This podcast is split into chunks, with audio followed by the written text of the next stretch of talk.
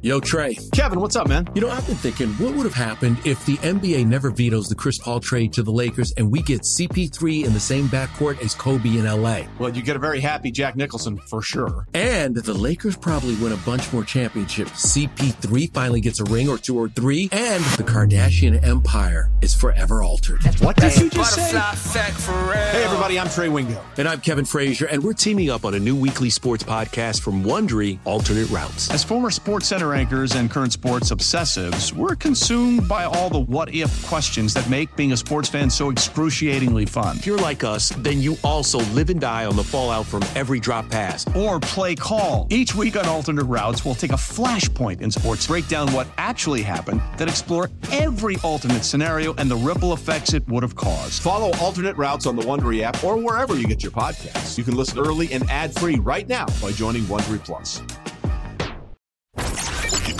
When you need, to know what's happening, it's it's it's it's time to get in the huddle with Carl Dukes, Brian Baldinger, and Jason La Canfora. Back for another edition of In the Huddle, and we have a Super Bowl winner. Guys, it was the most watched game in history, and rightfully so with the ending. Carl Dukes put him up along with my man Brian Baldinger, Jason La Canfora part of this podcast as well. You can watch us on YouTube at In the Huddle Pod, and of course, subscribe, like us, tell your friends. Baldy, unfortunately, we've come to the end of the season, and before we get into this game and all the things surrounding it, and obviously uh, things going on around the NFL because it's going to be an exciting offseason. And we will be here for you talking about all of those things. Um, I'm happy and sad at the same time. I'm happy because we got an incredible game. Yeah. I'm sad, Baldy, because I'm already, I, I, want next Sunday to be here, you know? No, I'm with you, Carl. It's withdrawals. I mean, we all are having withdrawals. Like, what are we going to do with our time? What are we going to do with our weekend? How do we spend it? Do we wash the car? Do we, I mean, nobody knows what to do right now. And I, and you're not alone, Carl. I'm not alone. People I work with, friends of mine, family. My mother's like, "What am I going to do without the red zone on Sunday?" Like, you know, what I mean, like we we have our we we just had this incredible run, six straight months. Like, man, it, it was it, it it just filled our time, took our mind off a lot of other nonsense out there in the world, and um, it's it's it's gone. And so there's a there's a huge void right now. Yeah, I um I just we know this and we talk about it all the time. It's just not like football, and I think this the ratings that, that came in on this game prove it even so much more. You know, mm-hmm. um, and it also proves Baldy as we get into this game. Uh, people like dynasties.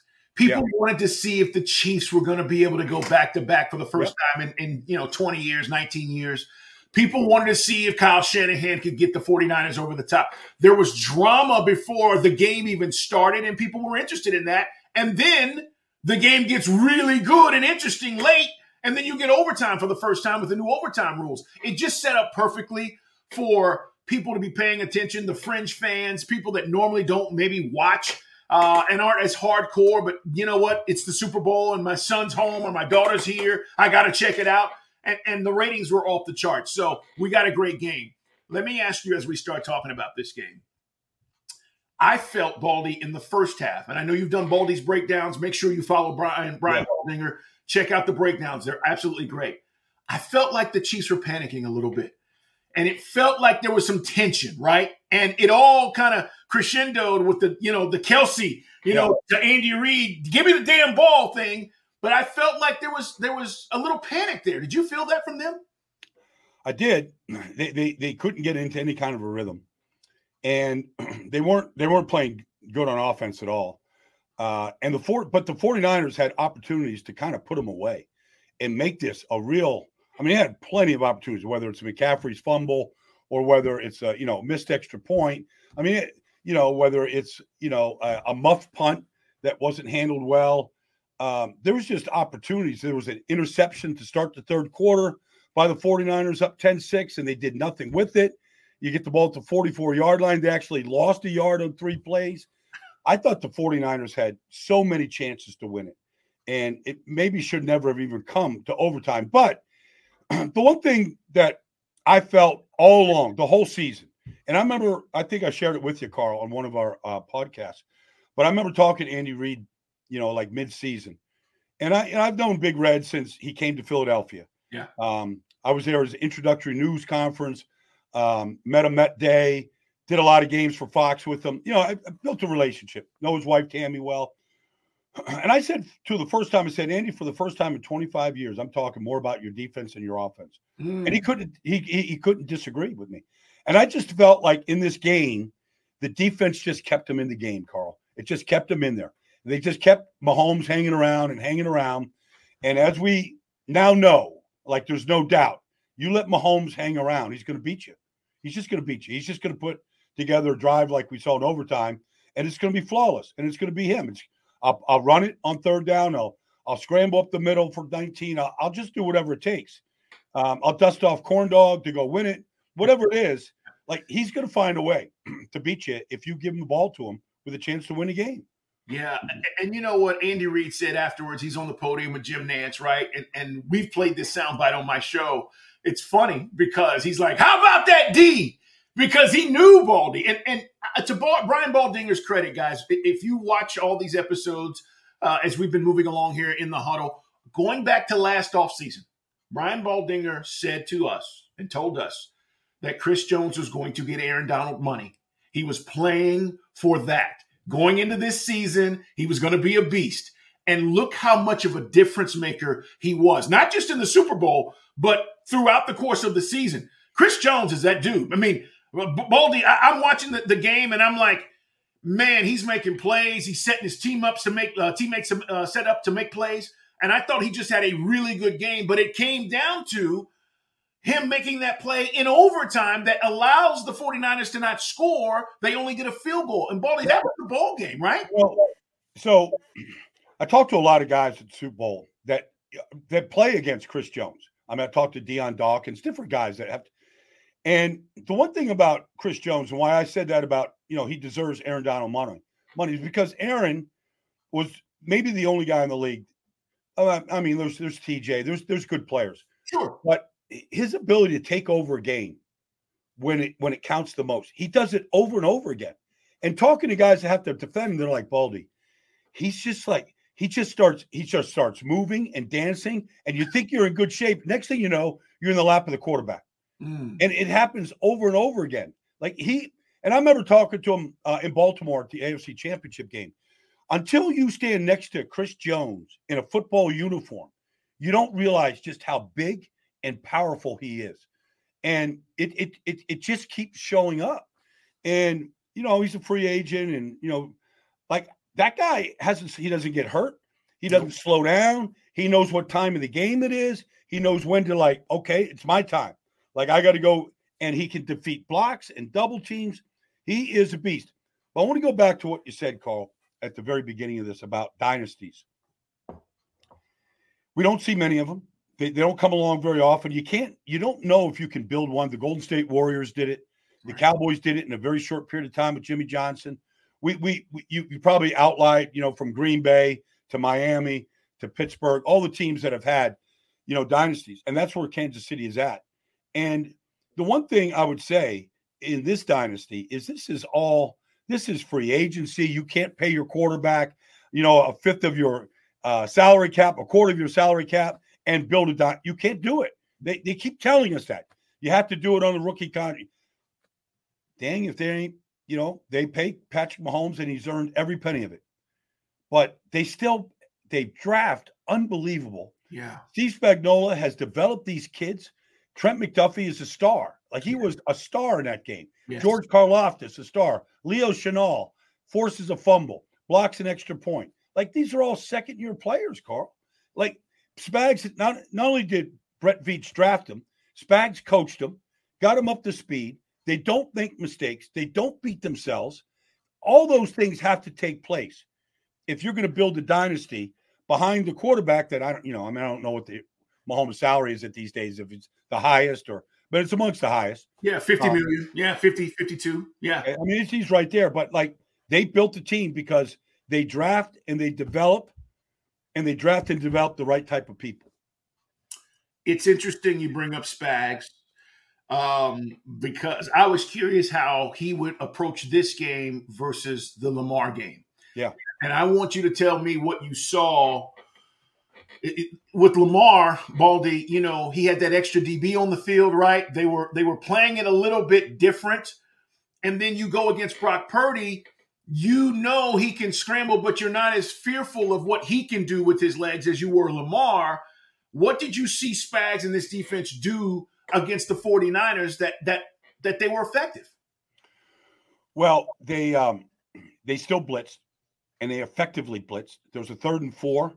Um, after they got the interception, there's third and four, and you know they're trying to stay on the field, and he comes with a Trent McDuffie slot blitz, and it's it, it's one of these blitzes where okay, Karlaftis um, has to go outside, and Bolton has to go inside to open up the lane, and Purdy is looking right at Jauan Jennings for a first down, and here comes McDuffie full speed. Mm-hmm. They had a spy, Willie Willie Gay, on a third down, spied him, and um, was able to chase him out of bounds and couldn't get the first down. They had a rat in the middle of the field. They had a deep safety in the middle. They, I felt like some plays, they felt like they had 12 players on the field. And then McDuffie defends Deebo in the end zone. I mean, it's a touchdown. It's a perfect throw. And Mc, you can't play it any better. In fact, if I was a, a defensive back right now, maybe coming out of college, whatever, or, or young player in the NFL, man, I would study Trent McDuffie and how he gets his eyes back on the ball, Carl. He doesn't get his hands on guys. Like he plays the game, and then he's a great tackler. Like he is, they got that pick, first round right. pick. They got that absolutely right. Him and Karlaftis both. Like they're, and, but to answer your question, they they did a little bit of everything. They didn't blitz as much as they did against Lamar, but they did effectively um, when they came. Yeah, they got beat on the Jauan Jennings touchdown. Um, uh, that was a blitz zero. They they beat him on that uh, San Francisco had a good play for it. But on the touchdown from Jauan Jennings to Christian McCaffrey, I mean, that play is for George Kittle across the middle of the field. And Kansas City. Was Kittle open? No. Kansas City doubled him. Like, this is a throwback to the wide receiver, and they didn't, like, their eyes were in the right place. Mm-hmm. Normally, okay, throwback Jauan Jennings, somebody's going to be out of position. Here goes Kittle across the formation. They had him double. Jennings looked at it and looked at it, and to Kyle Shanahan's credit, okay, if Kittle's not there, then here's McCaffrey across the field. And I mean, I don't know how many teams would have been able to stay on a double team on Kittle on that action that they showed. It was a lot of a lot of this, right? Yeah. And you're absolutely right. I mean, you see the stats there for McCaffrey, McCaffrey, and going into this game, I thought he had to have 100 yards. I didn't think it was possible because the Chiefs' defense and the way that they play, but I thought he had to have 100 yards rushing. 80 yards on the ground, 80 receiving. And people have questioned Baldy, did he see the ball enough, right? He is the go guy. He's the guy that stirs the drink for the 49ers. I got to be honest, under the circumstances, I think these are great numbers in a Super Bowl. Eight balls for 80 yards. He scores a touchdown. Could he have gotten the ball more on the ground as far as trying to run the ball? Maybe. But what did you think as far as the strategy and using McCaffrey? And we know for whatever reason, Deebo was a non factor in this game. Well, I mean, look, they had 70 plays, Carl, and McCaffrey had 30 of the 70, and he was tired. I mean, we all saw. I mean, it's overtime. It's five quarters. He was tired. Yeah. I mean, they, you know, they they went to Elijah Mitchell a couple times, um, but no, Deebo was a non-factor. Um, look, McCaffrey averaged over five yards a carry this year, league's leading rusher. He averaged three and a half in this game. There was five plays. They had a hard time blocking Chris Jones and Mike Pennel and some of the Herring, some of those guys inside. There was five of his 22 runs, Carl. He didn't gain an inch. One of them was third and two. He went backwards. I mean, they sh- now he had he had a couple runs, but I mean that Kansas City defense they didn't get pushed. I mean that was the question mark whether whether it's their mm-hmm. run and they went big. They went Bolton. They went uh, you know Chenal. Uh, they went Gay. They went big linebackers. And really, you got to make if if you're going to do that, you got to make it pay in the passing game. And they really couldn't they got a couple plays, but they really they couldn't do it. In fact, they only had just uh, a couple of explosive plays the whole day. Baldy, let's talk about the overtime rules. Uh, there's been a lot of discussion here over the last couple of days. Uh, you know, since the since the game here, the, the last 72 hours. I think that the new rules are perfect, first of all, because both teams get to touch the ball. Yeah. And the sudden death, which you were in and a part of, And for so many years, you kick the ball off, team gets the ball, they get to the 40, you know, yard line, field goal, ball game's over. So the fact that both teams get to touch it, but I- you know, to hear the some of the 49ers players, and again, I don't know if this is true or how much of it was just frustration coming out, but saying, you know, we didn't know the overtime rules. Baldy, you and I know we cover these camps. All of these coaches in training camp have these meetings where they go in and say, hey, here are the new rules. Here's what's going on. The, this might affect a game or two this season. And I think it's complete BS that these guys are like, hey, we didn't know. And, you know, oh, it was the first Super Bowl with the new rules in overtime. Did Kyle Shanahan get this wrong by taking the ball first? Because that's the discussion. Yeah, no. Here's what Kyle. I, I think Kyle knew exactly what he was doing. You know, Fred Fred Warner's the captain out there. He he chose heads. It was heads. That, they had a choice. Um, well, Kyle, his Kyle's explanation makes sense to me. So, for example, we both we both get a chance to touch it. So then, if both teams score, and let's just say field goals, touchdowns, whatever, then you're going to get the ball the third time with a chance to win it. I With thought a field was- goal. With a field goal. with, with any, yeah, field goal. So to me, Kyle was saying, I'm going to go down and score. And they had a chance to score a touchdown. They blew, I mean, they just didn't block the play correctly. They had a chance to score on their opening drive. They, they settled for the field goal. Um, you know, Mahomes made one play after another, and, you know, they um, they score the touchdown. So they don't get the third time. They don't get the third possession. But if they hold to a field goal and, you know, it's 22 22, then the 49ers get the ball a third time. And if they score, whether it's another overtime period because it's just it just keeps going. If they sc- score in the next possession, they win the game. Yeah. Like I thought it made sense to me. Like I, you know, if if Patrick gets the ball first and they go down and score, you got to match the score, otherwise you lose. And then Kansas City gets the ball a third time to win it. So to me, I thought he he, he played it absolutely right. And look, it's the first game of the new overtime rules. Like Mecole Hardman wasn't even sure he won the game. you know what I mean? Like Yeah. he wasn't even sure like what happened. Um, I just think players just get caught up in a moment. They're not thinking. They're just out there playing. Right. Like, okay, we got to go out there and score. I don't think they're thinking about the overtime rules. We got the ball. We got to score. And I don't think anybody in San Francisco, um, when Moody kicked the field goal, thought they, the game was over. You know, I mean, I don't think anybody, and that, and that would have been that would have been the old rule. And obviously, Kansas City knows it. They're the reason why there isn't a new overtime rule. In their overtime win against Buffalo, when Josh Allen didn't get a chance to touch it, and they literally changed the rule the next day. Like, obviously, everybody in Kansas City is going to know it because they started the rule. Yeah, They're the reason why there is a new rule. But I had no problem with Kyle Shanahan's explanation of taking the ball. In fact, when when Fred Warner got the ball and uh, you know won the toss and took the ball, I was like, "Good, go down and score. Put the pressure on Kansas City." That's the way I felt. I, I, honestly, I I know people are going in and saying it was the wrong decision. I didn't feel that way. I, Well, I, think about this, Carl. On that drive, Kansas City goes for it on fourth and one from their own 35 because they have to. right. And that's when Mahomes ran the option and you know and, and took it for eight yards. But they had to go for it on fourth and one at 35. There's no tomorrow. If they stop them on fourth and one, game's over. Ball game's over. Brian Baldinger, Carl Dukes, with you. It is in the huddle, guys. Subscribe, like us, watch us on YouTube in the huddle pod. You can catch all the episodes as we talk all things NFL. It's going to be a big off season. Uh, obviously, we got the combine coming up. We'll have free agency. We're going to be talking about the draft, and we'll be getting into all of that stuff here over the next couple of months. We're talking about Super Bowl 58, the most watched event, right, in the history of Super Bowls now. And, and you know, you talk about the impact uh, of that last play. Baldy, let's talk about that play. Um, some people said, was that a pick play? It was not. We're talking about the Kansas City Chiefs. It was just motion and confusion, right, on the behalf of the defense with the 49ers when Mecole runs and then comes back, and then it's like, who's got him? And by that time, it's it's over. Talk about that play and, and the action. Well, the, the play is actually it, it, the nickname is corn dog, but the actual play is trips right F shuttle. Tom and Jerry right yellow. That's the play.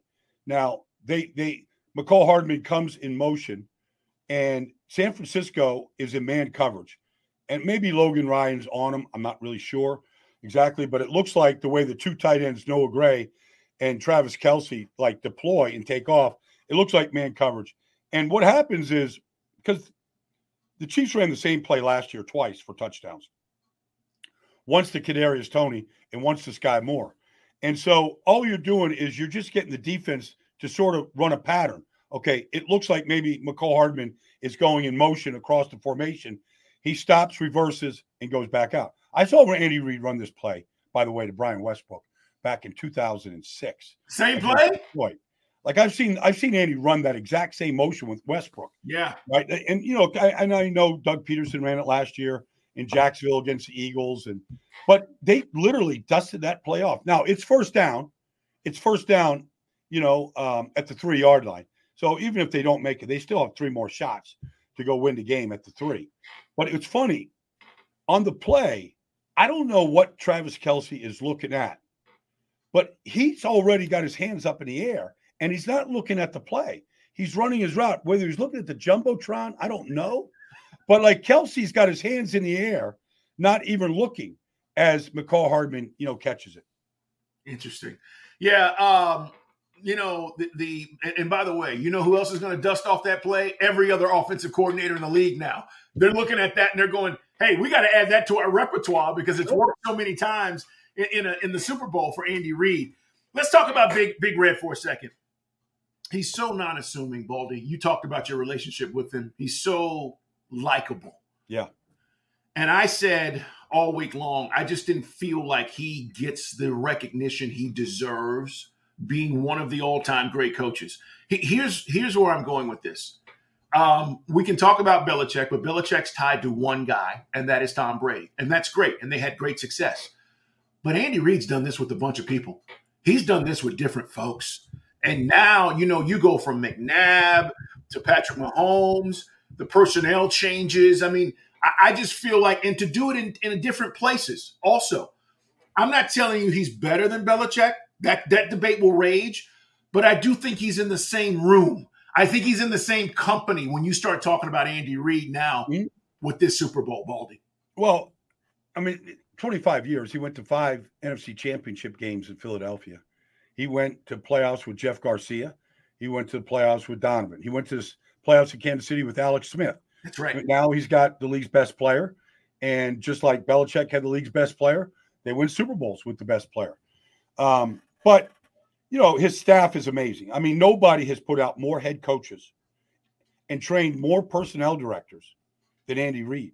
I mean, you look at his tree is is like it's a bunyan. It's a it's a banyan tree. I mean, and, and Baldy, and Baldy, his assistants have gone on to win Super Bowls. Yes, yeah. You know, Doug Pederson's won a Super Bowl. So, uh, but you know, I mean, I could go back. I mean, you know, Spags has been a head coach, and Marty Mornhinweg, and you know Leslie Frazier and right. uh, you know Ron Ron Rivera. I mean, it's yeah. just it's unbelievable what he's done. And so I saw I saw Jeffrey Lurie down the field before the game, just you know because they're still very very close. Sure, uh, Jeffrey gave him his opportunity in 1999, but you know you're looking at the Mount Rushmore, the Pantheon, whatever you want to decide the best coaches, whether it's you know Chuck Noll or Shula. I mean, Andy Reid is right there, and you know, I remember when he when T.O. came to Philadelphia, and literally in one off season, the whole offense changed. You know, and now there's no Tyreek Hill in Kansas City, and the offense has changed and it's evolved, and like whatever whatever it takes, like his ability to tinker and just the essence of coaching. All right, what do we have? How do we best put them in the best possible um, scenario for, so that they can succeed? We can succeed. Like that's the essence of coaching. And so whatever he's been taken, it, it just it transfers his ability to teach, his ability to get people's attention, his ability, like you look at that team, that's a very good tackling team. Yeah. They, they're a great tackling team. You know, Spags, Spags came from the Frankfurt Galaxy. Okay. he was coaching in, in NFL Europe. Yeah. And Andy Reid comes in 99. He brings Jim Johnson in and he brings in Spags. Like, I don't know where he met, met Steve at, but like, there's Steve. Steve's out of a job, you know, for four, four or five years ago. He's in my office every Monday. Um, that's his cover three outline right there that he taught me. Like, he's here studying the college game Next thing you know, Andy makes a change. The defense coordinator, Spags in there. They got two Super Bowls together. It is it is interesting um the impact. And by the way, think about this just real quick, and we're gonna we're gonna get into a couple of different things here uh, on the other side. But I got to say this: when the Chiefs made the decision, think about how many teams would have made the decision to pay Tyreek Hill, and how that might have impacted the rest of the team. But they decided we can go ahead and win without him, right? And Tyreek's a great player. We know that. Mm-hmm. But we're going to move forward and win without him. And everybody wondered, just go back a couple of seasons ago. This is a mistake. What are they oh, yeah. doing? Oh, yeah. Hill, eh, they're going to ruin the offense. Mahomes won't be able to do things that he normally does. They've now won two Super Bowls without him. It's absolutely amazing. And my point is that is because of Andy Reid. That is Andy Reid's ability to adjust. And Baldy, the best coaches in this league adjust. They evolve and adjust. The ones that don't do that don't last long or they're not any good. It's just what it is. So I totally agree with you. And I love Andy Reid and I love what he's been able to do. And, and you know, by the way, the commercials are great too. How about those nuggies? I mean, it's just, he's just, well, I mean, and I've asked Andy about that. You know, he's now like this celebrity yeah. Um, commercials, and he goes, he goes, it's not about me. I, you know, my quarterback wants me in on it. Like I'm going to go spend a day with my quarterback. That's I mean, you, you, you, can't. There, will be more this year for sure, but um, like his, I, I just wish honestly the only thing I wish about Andy, I wish people could see the other side, the the funny Andy, the Andy imitating you know, uh, you know, comedians or telling yeah. bad jokes, or just how smart he is about about anything. He can build a car engine, put it back together. I mean, the guy's just engaging, and uh, you know, I mean, I just it's just to be able to handle all the stuff you got to be able to handle with off the field stuff that just happens, young players, young kids, like just be able to handle all of that and just kind of keep you right on the rails going forward. It's a lot. When we come back, they've got a new defensive coordinator. And why are we even talking about this? We'll explain when we come back on In the Huddle.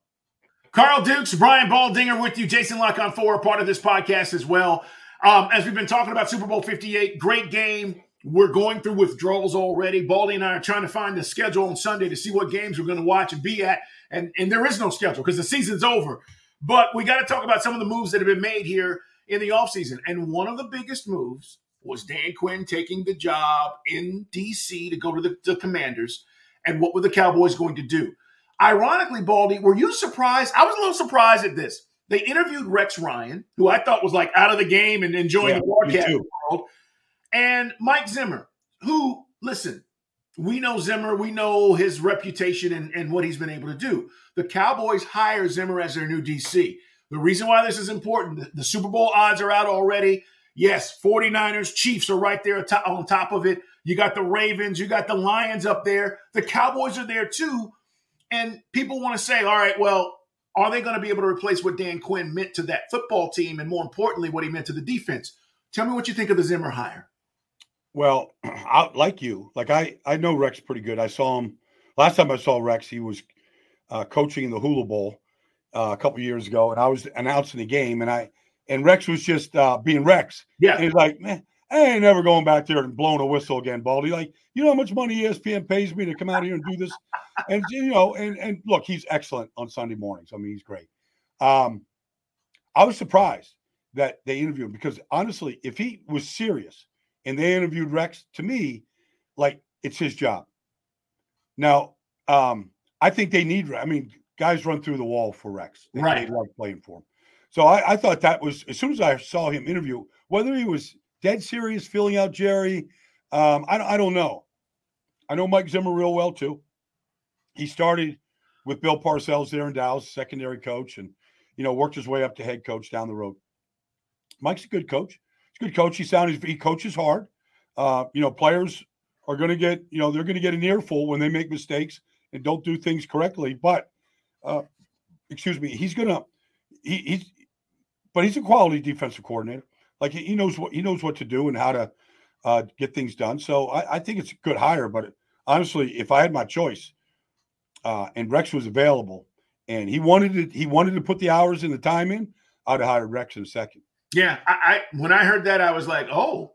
And, and you know the interesting thing too, and, and I don't know how this interview went or or what was said, but we know this about Rex: he's not going to pull any punches. No. And, and and and if Jerry asked him what he thought about whatever, he probably said exactly whatever the hell he thought, and yeah. it might have been offending, uh, offensive to some people in that room because that's how Rex operates. Yes. But you, you have to know he's brash that way, but he also has the ability to back it up and talk, you know, and, and teach and, and obviously uh, create great. Defense. Well, the thing that he, the thing that he does, I, I mean, I've, I've, been in a lot of um, meetings with Rex and know him pretty good. Um, but the thing that he knows how to do is he knows how to affect your quarterback. He's going to hit your quarterback. Your, yeah. your quarterback's going to get hit. Now he needs corners. He needs corners like you know Darrelle Revis and yeah. He needs those type of players like he had in Baltimore. But you give him some corners, he's going to hit your quarterback, and he's going to hit him early because he always believes that if you hit that quarterback early, Carl, the quarterback's going to give you too late, and a lot of times that's exactly how it goes. No doubt about it. Uh, as we talk about some of the things that are going on, and, and as we get closer to the offseason, you will see teams releasing players. Mitchell Trubisky yesterday got released. Uh, mutual decision apparently for the for the Steelers. Listen, the Steelers need to bring in competition. All right, for uh, the quarterback spot. I'm not saying they're going away from from Pickett, but they got to bring in some competition, and I think they will do that. So that is probably the reason why this happens. And Trubisky gets a new start. He's only 29, but he'll go somewhere else and compete and see what happens. But Baldy, we're going to see that happening here yeah. over the next few weeks as players and teams are figuring out who we want to keep, maybe who we want to move on from. And that's going to help shape free agency because that's going to open up the door for a lot of these guys that go elsewhere. Well, teams got to get their cap in shape, Carl. I mean, that's what this is. All right. I mean, what who, who can we live without? Who are we um, paying uh, excess amount of money to? Like all that stuff is is being shaped right now as we get ready to go to the combine, and all of a sudden the conversations in Indianapolis, Carl, start shaping up around availability. Yep. What are you doing? Um, you know, trades, drafts. I mean, Chicago holds the number one pick. Are they holding it? I mean, that that conversation now gets put on the front burner as we start. You know, it does. Um, does Kliff Kingsbury and Washington with the number two pick, and they make a play? Uh, the quarterbacks I saw, um, and I was very impressed. I saw Michael Penix uh, at the Super Bowl and met his agent, talked to him. He's a very impressive individual. There's a lot of myths about Michael Penix out there, whether it's his age or his inability to read defense. It's just stuff. And I just said that we're going to flush all this out. I know I will. I'll be doing my part as we sort of are going to be juggling four or five quarterbacks um, in this draft that are all look like they have first round grades on them. The dates that are important, and we'll be talking more about them February 27th through March 4th, combine. the combine. And then free agent deals can be signed starting March 14th. Trades can be officially done, and June 1st cuts can be designated. That's a big day, that March 14th date. And then, you know, that's that's also when you start talking about uh, potentially, you know, deals being done with free agency. Uh, the negotiating period for, you know, pending unrestricted free agents can begin March 11th. So you'll start hearing leaks and who's mm-hmm. talking to who. We got a lot of stuff coming up. But before we get out of here, Baldy, I got to ask you this. Super Bowl was in Vegas. First of all, Vegas did an amazing job of putting amazing. All right, they did an amazing job. Um, I have never been concerned with some of the concerns of the gambling and all of that stuff from players. It's just never. Listen, you're always going to have a bad apple and somebody make a mistake and do something stupid. But for the most part, it's not a league wide problem that they're, you know, most guys get it and they understand it. But being in Vegas and being who was in this Super Bowl, and the Chiefs now are officially a dynasty, guys. You win three in this amount of time, three and five, you're a dynasty. Mm-hmm. But there are there are thoughts out there that somehow in some way that the conspiracy theorists are out there and they believe that some way this game may have been fixed that the the the, the Chiefs were you know going to win regardless even though the game went to overtime. And, mm-hmm. and I just want to say I, I know we shouldn't even be talking about this because Baldy and I understand the work that goes in with these franchises the coaches the, the, the players. Guys the reason why this game is loved the way it is is because it's unpredictable. It's not because it's predictable. So when we hear this stuff, we just want to address it because the Super Bowl had all this other stuff surrounding it. It was like, oh, the fix is in. Baldy, what's up with these conspiracy theorists? Well, a couple things, Carl. Number one, Las Vegas is always a major destination for the Super Bowl. For 57 Super Bowls that were never played in Las Vegas, fans went to the sports books. They went to have a good time. Right. They went for a weekend party. They always went to Las Vegas. The, the hotels are always full Super Bowl weekend. Now, you play a game at Allegiant Stadium right there, it brings, you know, a lot more on. But I guess it's because of the impact of FanDuel and DraftKings and Caesars and the just the amount of gambling that is going on around this game and others and other things, not just football. So it's just it, it you know, I think 38 states have ratified gambling. Yep. You know, I mean, I remember a couple years ago, Carl was like 11. Like it's it whether we get to 50 or not. I mean, it's out there. So it like I listen to the noise, Carl, and that's all I do. I don't respond to it. But I do think the league, and I think the league, like I got the memo going before I went to Vegas. Like you're not you're not to be in a sports book, you're not going to casino, you're not putting a hundred on blackjack. I got that. I understand all of it. It wasn't a problem for me, Carl. Sure. Honestly. Sure. My friends, I had friends that were, you know, rolling dice and telling me about, you know, that's great. I mean, we've all done that. But honestly, I, I got the memo and I understood it. Like I was totally clear about the whole thing. You just can't have any impropriety and you can't show or demonstrate any conflict as a member that works for the league uh, and works for the NFL. So, but when I do hear the fans saying it's fixed, uh, the fix is in, like it's disturbing to me because they they clearly don't understand just how hard the league trains these officials, how difficult it is to do anything like that. And while a couple of players over the last two years have, you know, done some, you know, gambling on or betting on the Final Four on their phone, okay. I mean, I, I, I get that, and they they suspended them and they they punished them, but I think the players understand it. I think they understand what's at stake. I think it's been spelt out pretty clearly. It's just now for the fans to understand that. Look, um, you know that that touchdown throw, uh, you know, from you know pick pick one, uh, you know, th- those fourth down runs by Mahomes aren't fixed. Like that's just Mahomes. We've been watching it now for seven straight years. Yeah. Like there's a reason why he's the league MVP uh, of these Super Bowl games. He's just that good. He's our Tom Brady in this lifestyle. He's he's Joe Montana. He's Troy Aikman. He's just the Yep. when your quarterback is the best in the league at what he does, your team has a real good chance of winning Super Bowls. It's it just goes back to Bart Starr winning the first two. Like your quarterback has the ball in his hands every every play with a chance to impact the game. And nobody impacts the game more than Mahomes does right now. And that's why he's paid the money he's paid. And uh, and that's that's not going to change. There's going to be a, a new Mahomes. I don't know who that's going to be, but there'll be another guy. There always is. And so there'll be somebody else that's going to take their team to Super Bowls once they, you know, whether it's Caleb Williams maybe or who who knows, Drake Maye. I don't know what's going to happen, but um, that's that's always sort of been the game. Yeah. These games are not fixed. Yes. I'm Yeah. telling you, they're not. No. As much as I as I'm with you from a betting standpoint, and I go, oh my goodness, how could this happen? I will say this.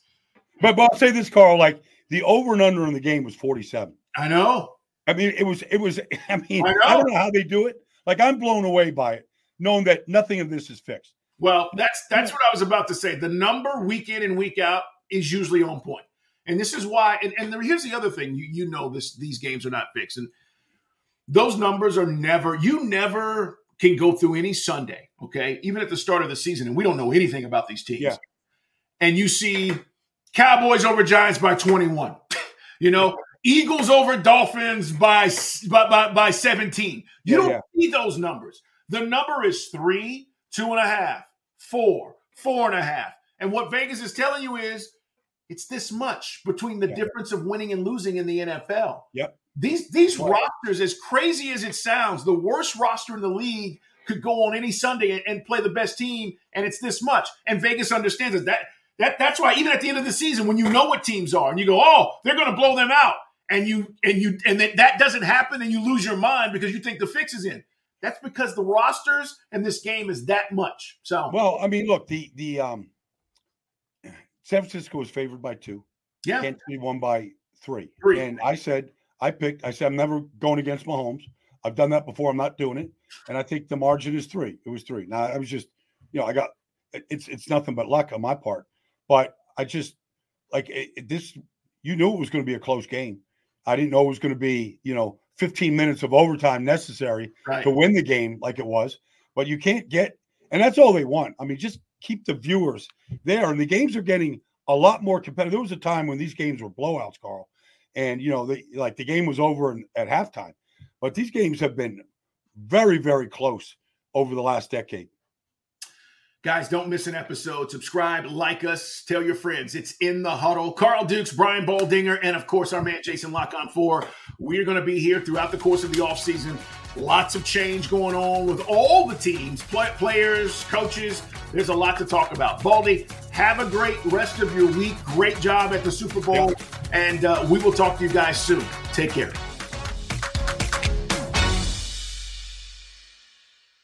2400 Sports is an Audacy company.